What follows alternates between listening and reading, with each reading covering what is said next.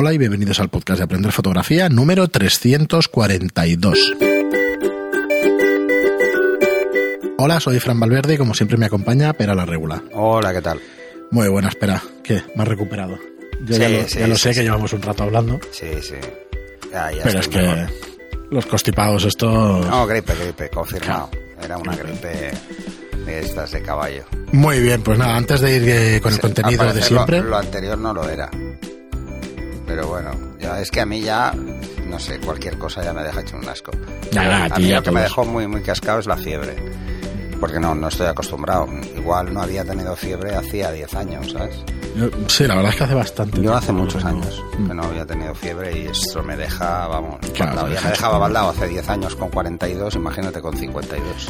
Muy bien, pues haremos un recordatorio. Estáis en un podcast para aprender fotografía. En aprenderfotografía.online tenéis eh, pues ya 22 cursos, si no he contado mal, 22 y cada día uno y cada día 15, pues nuevo curso. El próximo curso acabáis de, de estrenar, acabamos de estrenar el día 15 de febrero el de cómo enfocar bien tus fotografías y el día 1 de marzo saldrá el retoque de tus fotografías en blanco y negro. ¿Cuántas maneras? Unas 10, pero al 10 final. maneras, sí, más o menos. O sea que bueno, Hay ahí, 10 ahí lo formas, dejamos. hay dos en, en Lightroom y el resto son en Photoshop. El 1 de marzo y el 15 de marzo el de exposición y medición. O sea que bueno, estamos es- lanzados. Estamos lanzados. Mm. Sí, sí, o sea sí. que, eh, pues y nada. volveremos a hacer eh, la grabación, o sea, lo que son cursos basados en sesión. Efectivamente. Así que bueno, vamos con el programa de hoy, que tenemos, seguimos teniendo unas cuantas preguntas, a ver si podemos hacer este y el siguiente y ya. Bueno, antes, antes de, de seguir con las preguntas Ah, por orden, eh, en el programa 241 le contesté a José Enrique en plena crisis griposa y al minuto de acabar de grabar digo, ostras, lo he explicado esto, pero como el, perdonar, pero no me sale otra expresión, como el culo. Eh, lo siento. Eh, y entonces, bueno, es- ese momento de pseudolucidez griposa, pues le, le contesté directamente en iVox para que leyera Sí. antes mi texto que lo que le había dicho por el, eh, por el podcast, ¿no? Bueno, eh, os lo voy a leer un poco y así os leo el mensaje y así Sí, lo comentamos, si es, quieres. es para acabar de aclarar un poco la pregunta de José Enrique. Eh, hola José Enrique, te he contestado en el podcast 341, pero con mi gripazo no he estado muy acertado. Y quizá mi respuesta no sea clara. Te explico. La luz que llega a la cámara es la misma mm, con una con más rango dinámico, lo que hace es aprovechar mejor la luz. El fabricante cuadra esa diferencia para que el cero, o sea, el gris neutro, sea el mismo para cualquiera. A efectos de medición, ¿eh? Pero evidentemente captan más información tonal. La información tonal está relacionada con los bits del sensor. De 8 bits puede calcular 2 elevado a 8, que son 256 tonos en luces altas. Y uno de 14 bits, 2 elevado a 14, que son eh, 16.384 eh, tonos en luces altas. Vamos, en el último paso. ¿Esto qué, ¿Esto qué quiere decir? Y resumiendo, si tu cámara es de 14 bits y tiene 10 pasos, la zona de sombras tiene menos tonos que una de 12 pasos, eh, porque es lineal. Otra cosa es cómo jueguen con ello, pero el rango dinámico es la capacidad del sensor de dividir el paso de blanco hasta negro n veces, y como son pasos, siempre es la mitad o el doble. ¿eh? Hacia luces siempre es el doble y hacia sombras siempre es la mitad. Y ya está. Bueno, supongo que con esto queda más claro. Y el otro día estuve además investigando un poquillo más sobre esto, un poco para ampliar. Eh, realmente nuestras cámaras captan más información tonal. Esto es el modo del archivo final en el que queda, que es de 14 bits o es de 8 bits. El RAW. El Sí. RAW es de 14 bits. Anteriormente los RAWs eran de 12 bits, o los JPEG son de 8 bits. Pero las cámaras actuales eh, captan en total, a nivel de información tonal, 24 bits, que es una auténtica barbaridad. Si multiplica, o sea, si eleváis, hacéis 2 elevado a 24, veréis la cantidad de tonos que es capaz de captar, ¿vale? Eh, imaginar, dedica 3 bytes a cada píxel. O sea, es una cantidad de información descomunal, pero claro, el formato de archivo, si los grabasen a 24 bits, estaría ocupando cada imagen pues igual eh, si ahora ocupa una de 20 megapíxeles, ocupa 30 megas, pues estaría ocupando cada imagen tranquilamente 150 megas. O sea que, Sí, sí, una barbaridad. que es una barbaridad. Eh, pero bueno, como apunte extra y, y antes de empezar con los... Muy bien, luego, sí, luego él comenta un par de cosas que ahora cuando lleguemos ya en este programa o en el siguiente ya lo comentamos. Sí, sí, Eh, nos decía Sergio Arjona, de un comentario que nos dejamos eh, hace una semana o dos, nos dice, para subir las fotografías a microstock, utilizo un programa llamado XPix. Eh, os lo dejamos las notas del programa, que hace lo mismo que comentáis que hace Lightroom. Tú pones la información, etiquetas, títulos en las fotos y se pasan en bloque a todas las agencias por FTP. Una vez subidas, sí que es verdad que tienes que ir página por página a verificar, pero es algo muy rápido. Eh, sí, Bueno, son programas sí, para pues subir mira, que FTP. estábamos y eso. hablando de que si no estaba, pues era crearlo. Pues sí, mira, pues no hace falta crearlo. Veis, la sopa de ajo ya está inventada. Sí, supongo que son. Bueno, al final es un, un programita más o menos sencillo. Mm. Es uno de estos programas de FTP también. Sí, es que Tra- transmite la mayoría, archivos y ya está. la mayoría de, de stocks tienen las dos opciones, subirlo a través de la web o subirlo a través de FTP. Con FTP hay que seguir unos criterios, adjuntar un archivo de texto que es igual que el nombre del archivo de la imagen y una serie de cosas con unas especificaciones o un XML con unas especificaciones y ya está. Y nuestro amigo JP Quiroga nos dice, buenas amigos, sobre empresas que preparan álbumes digitales en la web de Fotocalle 79 tenemos una review con la marca de álbumes eh, Sal Digital, que se pusieron en contacto con nosotros para que probáramos su producto. Para darle más vueltas al asunto pedimos a Panasonic una cámara que sacó el, el 2018. Eh, Vale, una cámara compacta con sensor M4 tercios y un objetivo Leica, la verdad que con una gran calidad. Elegimos una ciudad y probamos la cámara, después preparamos el álbum y nos llegó a los 15 días. Os dejo el link a la prueba, pues nada, un poco de public, que Ah, nunca viene mal. No, pero ya. Pero no, así lo podéis ver, los resultados que hicieron ellos con la cámara que les prestaron y bueno, y el resultado en un álbum y eso. Y hacen un artículo que bueno, que el que quiera pues podrá probar. Me suenan ¿eh? los álbumes estos SAL, SAL digital, o sea que Bueno, yo no los conocía. me suena, no sé si, si porque he leído, igual he leído el comentario este, pero déjame que entre para verlo. Pero sí, aquí, aquí os dejamos la URL y, y la podéis ver en cualquier momento y podéis ver los resultados de la, de la prueba que hicieron con este álbum. Pero un momentito, porque yo creo que sí que, sí, sí, sí que es este. Sí que es este, ya lo había visto. Muy bien, pues Alejandro Guerrero nos dice, hola Pera y Fran, mercadotecnia es el término que aprendí en castellano en su día y que lo empleé tres veces y pro. Me acuerdo de Rolf Tarrac, un profe de física en la Uni de Barcelona que nos decía a menudo que nos pagaban por pensar y no por darle a una calculadora como los ingenieros. Qué cabrón. dice uno de los profesores que más me han hecho amar la física, por cierto. Eh, Bueno, eh, bueno, a ver. eh, eh, a ver la respuesta.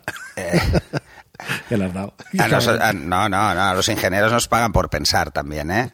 Aunque no Pero antes de usar la calculadora hay que pensar qué, qué números vas a poner. Y ya está. y poco más. Pero no, no, no, no tiene nada que ver. Pero eso es la típica coña. Es muy Sheldon Cooper, ¿eh? Tu frase Ya te digo. es muy Sheldon Cooper. Pero bueno, eh, sí, sí. Eh, Pero a ver, yo estuve a punto ¿eh? de hacer física porque me apasiona, siempre me gustó. Eh, Al final, si tienes inquietudes, te gusta todo, ¿eh? pero bueno. Sí, todo, de hecho hace no todo, no pero hace bueno. mucho, o sea, cuando dejé de ser ejecutivo estuve a punto de matricularme otra vez En la universidad. con 40 y pensé, digo, pues mola, pero me quedaba muy lejos. Era un Ah, coñazo. iba a decir una.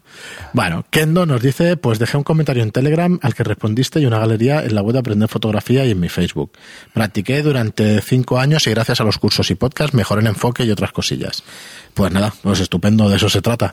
Estuve asistiendo a un colega en el cumple de Neymar haciendo fotos y dándole luz con el flash off cámara. Y el problema mayor era cuando la luz del flash se sumaba a la de los otros focos de luz LED que además eran potentes. El ETTL se le volvía loco. Claro. Vale, bueno, el ETTL hace un predestello para ver cuánta luz hay, pero si es un poco cambiante o fluctúa o simplemente eh, piensa que el predestello es, es muy corto en duración, entonces si el, la fuente de luz que hay tiene un pequeño flicking, un pequeño, una pequeña fluctuación en hercios, aunque sea muy poca, eh, puede fallar. De hecho, hay quien dice, ¿eh? yo no me atrevo a aventurar tanto, que el ETTL solo acierta entre el 15 y el 20% de las veces. Bueno, habría que hacer A ver, prueba, pero si lo sabes usar, acierta el 80. Y Claro, hay seguro. cosas que no es capaz de, de hacer, pero vamos, no es capaz de hacer la cámara tampoco en automático. O sea que vamos a ser. Es un programa automático. O sea, su fiabilidad está supeditada también a en qué parámetros nos movamos. Si nos movemos unos parámetros sencillos o no.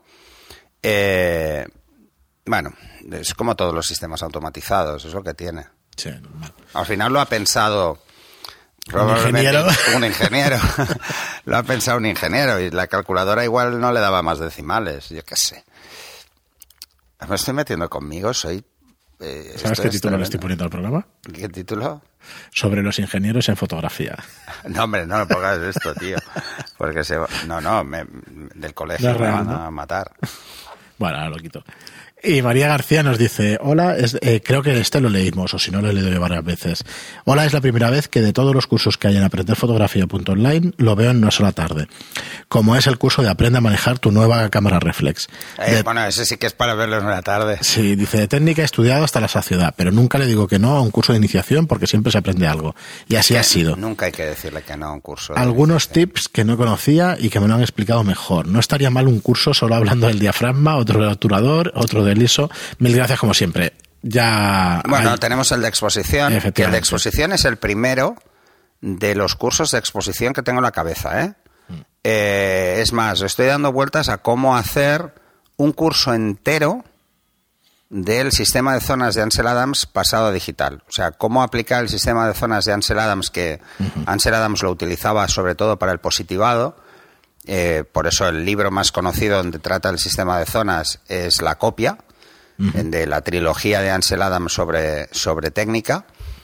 Pero, eh, pero habla mucho del momento de la captura y el entender cómo funciona este tema. Para los fotógrafos de, como Ansel Adams de paisajes y sobre todo en blanco y negro, ten- tienen una capacidad, el fotógrafo de blanco y negro de, de toda la vida, el, el- tiene una capacidad de trasladar, está tan acostumbrado a ver cada tono en, en su correspondiente gris, que tienen una capacidad innata para determinar cuál es el gris de la escena. Yo supongo que como para mí era todo un referente, y, mis referentes son del blanco y negro, porque mi referente en moda es Avedon, y, y Richard Avedon era mm, bueno un defensor a ultranza del blanco y negro hasta que dejó de hacer fotos por el año 80, o sea que... eh, pues, entonces yo quizá también tengo más esa facilidad de, de descubrir cuáles son los tonos de gris. Por eso mi cámara siempre la llevo en gris, en, en monocromo, Sí. mi display, porque mm, me he acostumbrado tanto a ver el display en blanco y negro, porque también venía de la costumbre del negativo blanco y negro, que era mucho más exigente que el negativo color. Menos exigente para el tema de los balances, evidentemente, pero más exigente para el tema de los filtros, porque puedes destrozar una foto en, en químico si te equivocas de filtro. Eh, y en color no se te ocurre poner un filtro rojo, sinceramente. No, no, No se te ocurre. Pero en blanco y negro lo tenías que hacer si lo que querías era esto. O duotonos. Yo, por ejemplo, en blanco y negro usaba mucho duotonos para anular. Pues eh, anular azules o anular rojos o anular naranjas. Y tengo varios. Por cierto, te tengo que traer... Tengo Sí, que los tienes, buscar sí. los filtros, ¿eh? No han mirado el, el diámetro. Estoy súper... Pero yo los que tengo son 52 seguro como máximo. Lo que pasa es que la Leica sabes que son los objetivos O mucho más finitos. 49. Pues igual, igual sí. Porque eran... O 48, 48 o 52. Porque eran los que yo usaba en los objetivos de la Pues sí práctica. y todos los objetivos que tenía en la práctica... Una pregunta, seguramente, igual pensando me sale la respuesta, pero, pero eh, cuando tú le pones ese filtro, Sí. eh, ¿lo puedes hacer igualmente en Lightroom sin perder información o siempre es mejor ponerle el filtro para aclarar ver, ya el tono rojo o lo que sea? Tú que ahora quieras? has entrado en un mundo totalmente diferente. Claro, es que no El mundo idea. del monocromo, el mundo del blanco y negro, no tiene nada que ver. Claro. Nada que ver. O sea, eh, tú no puedes ponerle un filtro en Lightroom de color o en Photoshop de color, porque no tienes información tonal, no tienes colores. Entonces, si le pones un filtro eh, cálido, no va a hacer nada. Claro. Porque no hay en la toma. tonos naranjas como para que se aplique. Tienes que hacerlo en el momento de la toma porque la luz sí que tiene el tono. Entonces lo que haces es filtrar esa luz. Claro, la longitud de onda la filtra directamente. Directamente, de ese tono en concreto. Entonces, al filtrarla, lo que hace es pasarlo a blanco. O sea, si tú coges el- un filtro rojo y hay algo rojo en la escena, lo que sea rojo del mismo tono será blanco. Y todos los rojos se irán hacia luces. Entonces, eso es muy útil eh, en la fotografía en blanco y negro, pero en la fotografía en color no, no, No, no tiene sentido. no tiene ningún sentido. A no ser que tú ya de entrada dispares en JPEG. Los que, por ejemplo, os gusta mucho el blanco y negro y queréis trabajar en blanco y negro y que no tengáis luego que pensar cómo, cómo habéis procesado esa foto, hacerlo en JPEG. Claro. Ponéis el Picture Style a monocromo y si le ponéis filtros veis que sí que afecta. Pero es que además tenéis la ventaja de que la propia cámara le puedes poner filtros. Tú le puedes decir, oye, filtrame en rojo, filtrame en cálido, filtrame en, en frío, En las. en la cámara. Bueno, en la cámara, en todas las Canon, en el Picture Style, cuando entras en el monocromo puedes eh, ponerle un filtro y en Nikon creo que también lo he visto, o sea que y Mm. yo creo que esto está en todas, esto debe ser como una norma. No, no Lo que pasa es que hay un par solo, hay tres opciones. Mm. filtros de color, no hay más. Si tú quieres jugar con un magenta, los- pues no está. sí, no está. Y ya está. Es Que así. lo- los primarios deben ser y ya está. Pero bueno, es muy interesante, por ejemplo, jugar con los filtros cuando haces retratos, porque en la cara, por ejemplo, si tú le pones un filtro azul, la cara se ve más oscura. Sí. si, eh, sí, pero eh, afecta relativamente. Mira, ahora unos Pero si tú pones un filtro verde, a la cara no le afecta en absoluto. Sí, A- es lo que iba en a decir, que como- Entonces, si lleva un- un- una chaqueta verde, se va a ver blanca. Claro. Entonces, estos juegos... A ver, una de las cosas más divertidas de trabajar en fotografía, que es una cosa que, que no hemos hecho y que yo había, que no hemos hecho en ningún curso y que yo había hecho, a ver, a mí el paisaje no me gusta, pero empecé haciendo paisajes como todos. Bueno, se aprende muchísimo, ¿Vale? porque sí, lo que estás Yo diciendo es aprendí cambiar esos filtros. de, eh, de jugar a tapar las zonas de la exposición delante del objetivo con una cartulina negra en larga exposición. ¿Vale? Por ejemplo, eh, tenías que hacer un- una salida de sol y entonces hay mucha luz. Entonces lo que hacías era generar un, un poco de difracción para que pegara en la cartulina, se degradara la luz y entonces entrara. Y esto lo hacías a ojo. Dice, pongo 10 segundos aquí, luego pongo 5 segundos en un lado, luego pongo mm, eh, un, un gel mm, de otro tono en otro lado y vas jugando.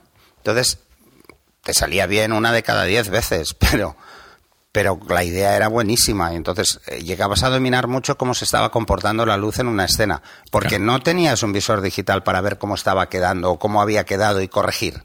No. Tenías que pensar lo que ibas a hacer, tenías que hacer cálculos, tenías que calcular cuánta era la cantidad de luz que iba a entrar, cuánto tiempo iba a necesitar cada zona, a cuántos pasos estaba el cielo del suelo, etcétera, ¿no? Eh, Porque, a ver, eh, filtros como hoy en día, pues sí que había más filtros incluso que hoy en día. Porque hoy en día hay muchos que ya no se utilizan. Pero, por ejemplo, era muy caro tener un degradado neutro.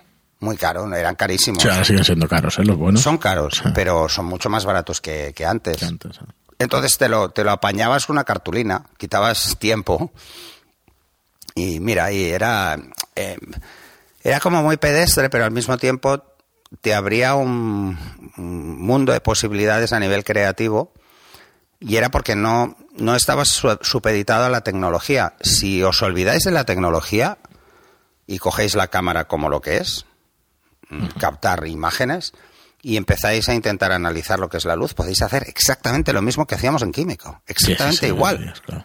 No hay ninguna diferencia. Mira, el otro día estuve leyendo un- una charla de José Benito y él lo hace, lo sigue haciendo. Lo sigue haciendo con la química.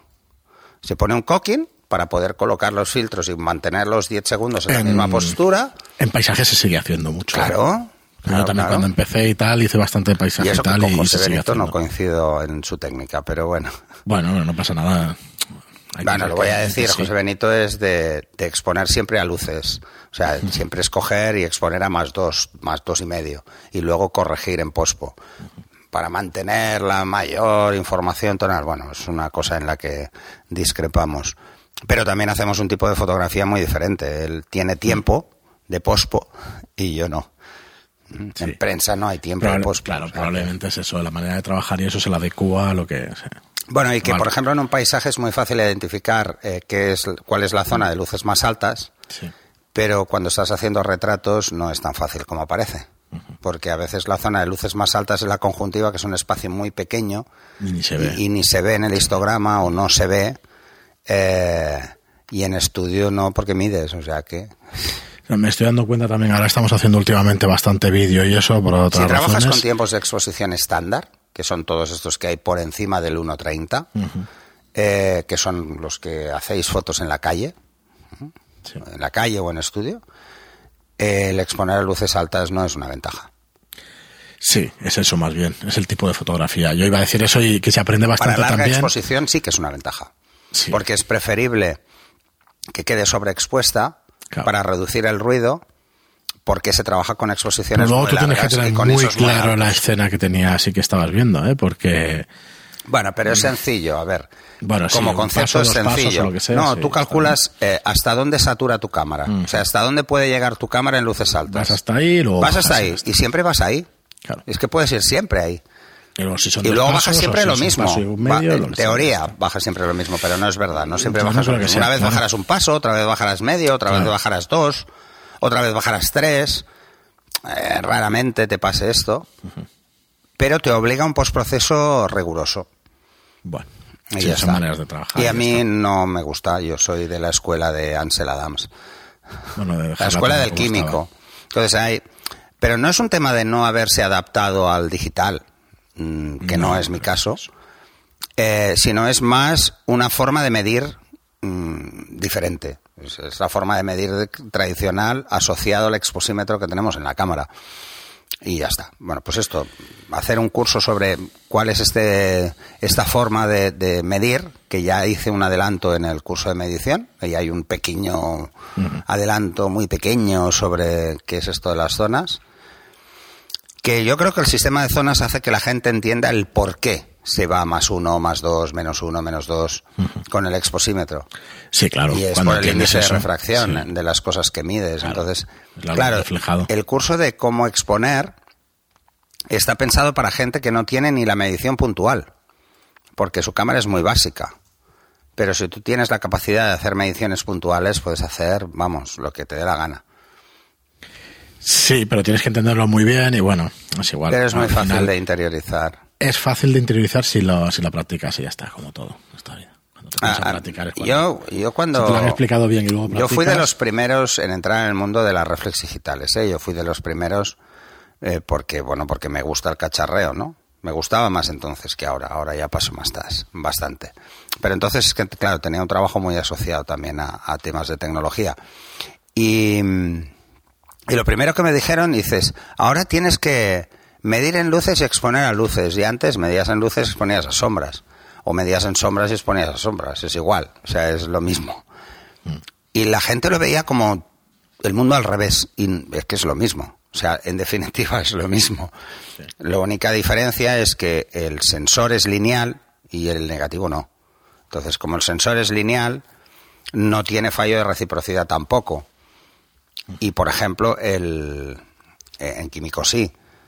¿Y cuál es el fallo de reciprocidad? Pues depende, depende del negativo. O sea, hay unos que te daban a partir de 1 2000 y otros te lo daban a partir de 1 eh, en, 1000. En digital no hay. No hay fallo de reciprocidad. Bueno, voy a decir yo un taco, coño. No jodas. No, no, no hay fallo de la ley de reciprocidad porque es, es ¿Es el lineal. doble o la mitad? Siempre, Siempre. siempre. Y Por siempre cuadra, no, pero eso la es- ley de reciprocidad es que eh, si tú cierras un paso de ISO, o sea, mm, le das le das eh, menos velocidad, pues tienes que darle más velocidad por otro lado. O sea, es que es así. Eh, eh, la ley de reciprocidad no se cumple cuando la exposición es muy larga o cuando es muy corta. ¿Vale? Cuando la ley de reciprocidad no se cumplía, cuando las obturaciones estaban por encima de 1,2000, Bueno, de hecho, eso quería decir, claro. y tampoco se cumple cuando pasas de 10 segundos. O sea, cuando pasabas de 10 segundos de ¿Pero eso exposición... pasa en digital? No, no, no pasa. Claro, en digital pasa. no pasa. Por eso en el curso Pero en otro día- sí que pasa. Claro. Y entonces hay, hay películas que, que al cabo de 10 minutos em- degradan, o sea, ya luego va más rápido, o sea, se, se, se impresionan más rápidamente y hay otras que no. Entonces, ¿esto cómo se hacía? Pues el fabricante no te decía cuál era el fallo de la ley de reciprocidad, lo hacías tú con la práctica. Pues no era lo mismo coger una película Belvia que una ACFA, que una Coda, que eh, tenían diferente. Entonces tenías que saberlo. Y, una de las cosas que nos explicó, que nos han explicado también eh, el fotógrafo de, de, de, novias. Sí, Jordi. Jordi, Farrus. Pues que él, por ejemplo, tenía que comprar, claro, a mí no me pasaba esto, yo era muy tierno, lotes de igual 200 rollos para, precisamente para hacer una prueba aleatoria de diferentes carretes y ver cuál era eh, del mismo lote, porque si no, podía ser diferente. Entonces, claro, esto requería un conocimiento del material mucho más intenso que hoy en día. Sí, que no tenemos lo tenemos bastante brilladijo. Entonces es bastante, más caete ya. Y, bueno, yo lo que os emplazo a todos es un poco a, a entender eso, mm, porque básicamente es entender la luz y luego entender cómo se comporta el sensor pero a la hora de, hacer pues todo esto para aprovechar que si luces altas y tal, es, es lo mismo, es exactamente la misma cantidad tonal. Subir un paso en exposición y luego tener que volver, que exponer exactamente en la. El otro día, cuando hiciste el curso, eh, después de irte y eso y pasar un día o dos y tal, digo, ostras, no ha explicado la ley de, reciprocidad y el fallo de la ley de reciprocidad. Claro, no has explicado por qué no existe. No, no hay fallo de reciprocidad en, en digital. Pues lo hablábamos Jara y yo, eso digo, ostras, se, ha olvidado y tal, tenemos que hacer un anexo y no se queda el curso. Ah, vale, pues, pues no, no, tenemos fallo. de todas formas, lo que sí que hay son desviaciones, ligeras desviaciones asociadas por fabricante. El ISO es una norma internacional, es una norma, es un estándar, de hecho. Eh, la palabra ISO es por ISO, ¿eh? Es International Standard Organization, o sea, es, eso. Eh, es una organización que busca el estándar. Entonces, puede haber ligeras variaciones dentro de la tolerancia que permite esa norma ISO, porque si no, no se cumpliría. Si no se cumple la norma ISO, está fuera. No puede llamarlo ISO. Sí, sí, y en América pues usan el ASA, que es el American eh, Standard, Association. Muy bien, espera, pues hasta aquí el programa de hoy. Se nos ha pasado volando. bueno, hemos hecho un poco remember. Quedan más de la mitad de los comentarios, pero bueno, las, el siguiente programa será el de cómo enfrentar, cómo afrontar un nuevo tema. Ya lo pensamos ah, después y luego volvemos con unos cuantos comentarios más la semana que viene. Vale, bueno, si tenéis, si tenéis preguntas sobre esto, lanzarlas, porque esto puede parecer como de otro tiempo, pero es muy actual, sigue siendo muy actual. Entonces, eh, em, lo digo también por, por algunos comentarios que veo en Telegram pero ya, ya haremos un, un... especial Telegram. Es más, eh, me están pidiendo hacer un curso sobre cómo leer o cómo interpretar las, Modulation Transfer Functions. Vale, pues igual sí que lo hacemos. Lo que pasa es que no tiene ningún secreto. Es muy técnico, igual, a ver, lo haremos. No tiene ningún secreto, ¿eh? Pero le interesará a 10 personas. Mira, ¿eh? cuantas más líneas arriba, mejor. Mejor, ya está. ¿Vale? Cuantas, cuantas curvas menos forzadas tenga, mejor. Mejor. ¿Vale? en realidad el curso es para, eh, para saber exactamente lo que está midiendo, que me refiero, para explicar cada uno de los términos. O sea, por ejemplo, si veis que, una curva de golpe cae en picado, mal. Sí, Vamos mal. Mm. Eh, si cae, sube, cae, sube. Mm, ah, pero si, si lo que hace es bajar suavemente, bueno, si no baja mucho, pues bueno, eh, bueno de todas formas, y depende. ¿eh? Tenéis que ver siempre las Modulation Transfer Function en la apertura más amplia y en, y en F8. Efectivamente. Que son las dos que se usan para medir. Sí, el resto. Y entendéis lo de F8, es porque es precisamente el punto donde mm, se ven menos aberraciones y hay menos difracción proporcional. Es un término. Por eso lo usamos en estudios, es que es así de bestia. Muy bien, Pera, pues hasta aquí, como os digo, el programa de hoy. Echarle un vistazo a nuestros cursos online en aprenderfotografía.online. Y hasta el siguiente programa. Gracias por vuestros comentarios y por vuestras reseñas de 5 estrellas en iTunes y por vuestros comentarios y me gustan en iBooks. Gracias y hasta el próximo programa. Hasta el siguiente.